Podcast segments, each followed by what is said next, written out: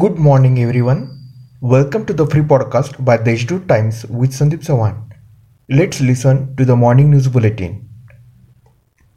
With the release of water from Gangapur Dam since the beginning of a new year, Godaghat and Someshwar waterfall have become a major attraction point for tourists.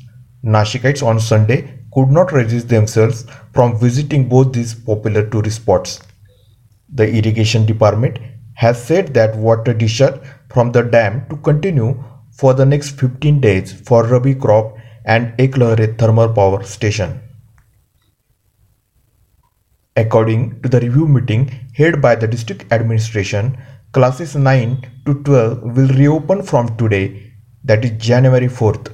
The campuses of the schools and colleges have been sanitized by the concerned authorities. Also, the staff is busy arranging the meeting keeping in mind that the physical distancing will be maintained. On the other hand, a copy of the consent letter has been sent to the parents of the students on their registered WhatsApp number. It will be mandatory to submit the consent form of the parents while coming to the school or college.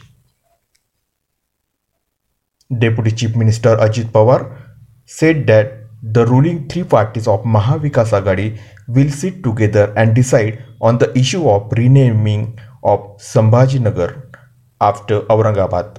He accused the opposition of trying to divide the Mahavikas alliance on the renaming issue.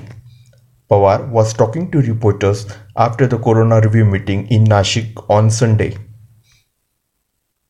Special round for admission to Industrial Training Institute Nashik will be conducted through centralized online process on January 6. Students can make corrections in admission form and those students who have passed SSC supplementary exam can submit the form online till today.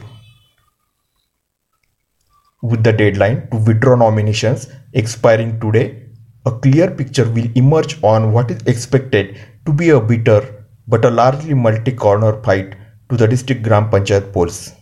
Election symbols will also be allotted today. Charity Joint Commissioner Jai Singh Zapate said that treatment should be given priority even if documents of patients are incomplete. Saffron and yellow ration cards are enough to show as income proof. Even after that, if need be, the concerned Tahsildar can correspond with the Talatis to solve the matter, he added. About the COVID updates, as per the report received from the District General Hospital, 1,06,976 corona victims have been discharged in the district. The recovery rate of Nashik city stands at 97%, while that of the district at 96%. That's all for today's important news. For more, subscribe to deshtu.com.